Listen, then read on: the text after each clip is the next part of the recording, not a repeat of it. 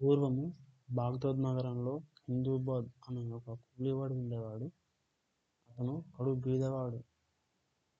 బరువు మూటలు మోసి కూలి పని సంపాదించి జీవించేవాడు. అతడు ఒక మండు వేసే కాలంలో రోజు మధ్యాహ్నం బరువు మూటలు నెత్తి మీద పెట్టుకొని మోస్తూ ఉండేవాడు. ఎండలు ఎక్కువ ఉండడం వల్ల అతని కాళ్ళు కాలి పొక్కులు కట్టి ఉండేవి. వేడిగాలు తగిలి అతని ముఖము వళ్ళు ఎర్రగా కందిపోయి ఉండేవి. ఆ కూలివాడు చాలా అలసిపోయి ఇంకా నడవలేను అనే స్థితిలో ఉన్నప్పుడు ఒక చోట విశ్రాంతి కోసం నీడలాగా ఉన్న ఒక పెద్ద ఇంటి ముందు ఆగి నెత్తి మీద ఉన్న బరువును దించి కూర్చుని ఉంటాడు. ఆ ఇంటిలోంచి అతనికి పన్నీర్ అగరబత్తుల వాసన గుమగుమలాడే వంటల వాసనలు ఇంకా మంచి హాయిగా ఉండే సంగీతాన్ని చక్కగా వినిపిస్తుంది. ఆ కూలివాడు ఆ వాసన చూస్తూ ఆ సంగీతం వింటూ సంతోషంతో అక్కడే చాలా వరకు నిలిచిపోయాడు. ఇంట్లో గొప్ప వేడుకలు పెద్ద విందు భోజనాలు జరిగేటట్లున్నాయి అతనికి ఆ మేడ ఎవరిదో తెలియదు. బీదవాడైన హిందూ బాధ అచ్చటనున్న నౌకర్ను ఈ మేడ ఎవరిది? దీని యజమాని ఎవరు అని అడుగుతాడు. ఆ సేవకుల్లో ఒకడు అన్నా నీకు ఇది ఎవరిదో తెలియదా ఈ మేడ ఎవరిదో తెలీదా? ఇంతవరకు తెలిసే ఎలా ఉన్నావో తెలియకనే తెలియదు అని చెప్తాడు.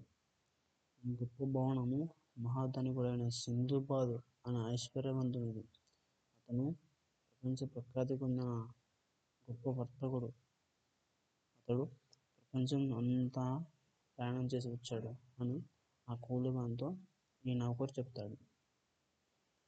కూలివాడు ఆ మాటలు విని సింధుబాదు ఐశ్వర్యానికి చాలా ఆశ్చర్యపడ్డాడు. వారిద్దరికీ గల భాగ్యము ఇతని బీదతనానికి గల తేడాను తలుచుకుని బాధపడుతున్నాడు. సింధుబాదు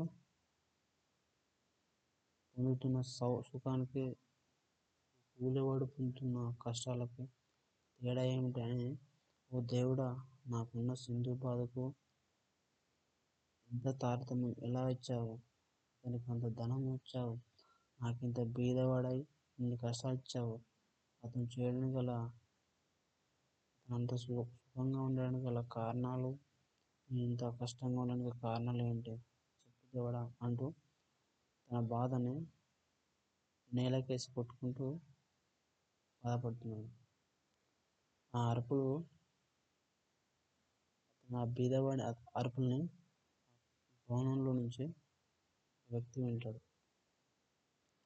అంతలో సేవకుడు ఒకడు ఆ మేడలో నుంచి వచ్చి కూలివాడిని చేయి పట్టుకొని పోయి నిన్ను మా యజమాని లోపలికి పిలుస్తున్నాడు. లోపలికి రా అని చెప్పి దాన్ని తీసుకుపోయాడు. కూలివాడు భయపడిపోతూ సృష్టిస్తారేమో అని భయపడిపోతున్నాడు. ఆ నౌక కూలివాడైన హిందూబాద్ను ఒక పెద్ద హాల్లోకి తీసుకొచ్చాడు. ఆ హాల్లో అందమైన కుర్చీలు బల్లలు ఆ బల్లల పైన మంచి అందమైన పళ్ళాలు ప్లేట్లు ఉన్నాయి. వాటిలో రకరకాలైన పిండి వంటలు పరిమళాలు వడ్డించి వడ్డిస్తున్నారు. చాలామంది జనాలు విలువ గల బట్టలు కొనుక్కొని కుర్చీల్లో కూర్చొని ఉన్నారు. ఒక చోట కుర్చీలో మంచి సొగసైన రూపం గల తెల్లగా మెరిసిన గడ్డం గల ఒక పువ్వైన వ్యక్తి కనబడ్డాడు. అతనే మహా ఐశ్వర్యవంతుడైన సింధుబాదు అతని పక్కనే చాలామంది సేవకులు చేతులు కట్టుకుని నిలబడి ఉన్నారు. కూలివాడు భయంతో వణుకుతో అక్కడున్న వారందరికీ వంగి నమస్కారం చేశాడు. సింధుబాదు సేవకుని చూసి బీదవాడిని అతని వద్దకు తీసుకురమ్మని చెప్తాడు. బీదవాడగు సింధు సింధుబాదు సేవకుడు తీసుకుని వెళ్ళి సింధుబాదు దగ్గర నిలబడతాడు. సింధుబాదు ఆ కూలివాడిని ప్రేమతో దగ్గర తీసుకుని కుడివైపున కూర్చోబెట్టుకొని అతనే స్వయంగా పిండి వంటలన్నీ పెట్టాడు. సింధుబాదు ప్రేమతో కూలివాడిని భుజంపై తరిమి తడిమి అన్నా భయపడొద్దు. తృప్తిగా భోజనం చెయ్యి అని చెప్పాడు.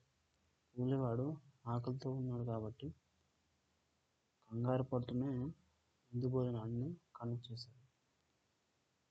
దాని తర్వాత చిరునవ్వుతో సింధు బీదవంతో అన్నా నీ పేరేమిటి?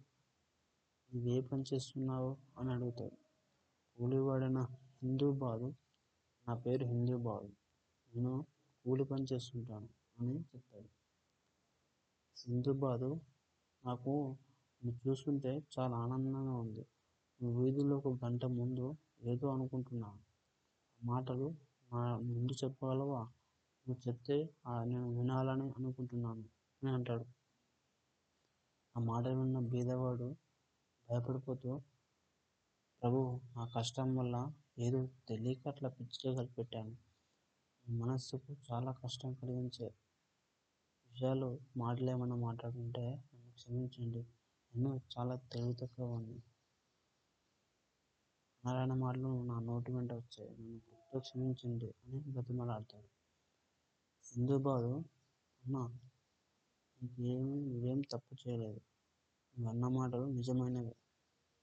నేను ధనము ఐశ్వర్యం సుఖము ఏమి కష్టాలు లేకుండా సంపాదించాను అని అనుకుంటున్నావు కాబట్టి ఇప్పుడు అనుభవిస్తున్న సుఖాలు భోగాలు ఐశ్వర్యాలు చాలా సంవత్సరాలకు నేను నానా బాధలు కష్టాలను పొంది అనుభవించినవి అనుభవిస్తున్నవి.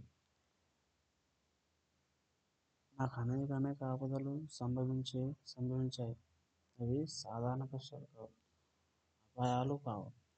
నాకు చిత్రగాథను నీవు విన వినవచ్చు. నా సముద్ర ప్రయాణాల్లో కలిగిన అపాయాలు విన్నామంటే ఎంతటి ధైర్యవంతుడికైనా సరే అపరిమితమైన భయం కలుగుతుంది. అలాంటి అద్భుతమైన ఆపదలతో కూడిన జీవిత చరిత్ర నేను చెప్తాను. అని అన్ని కష్టాలు పొందిన తర్వాత బతికిన నాకే సుఖాలు కలిగాయి. నా నా చరిత్ర వినడానికి సిద్ధంగా ఉన్నావా? అని సింధుబాదు తన కథను హిందూబాదుకు చెప్తాడు.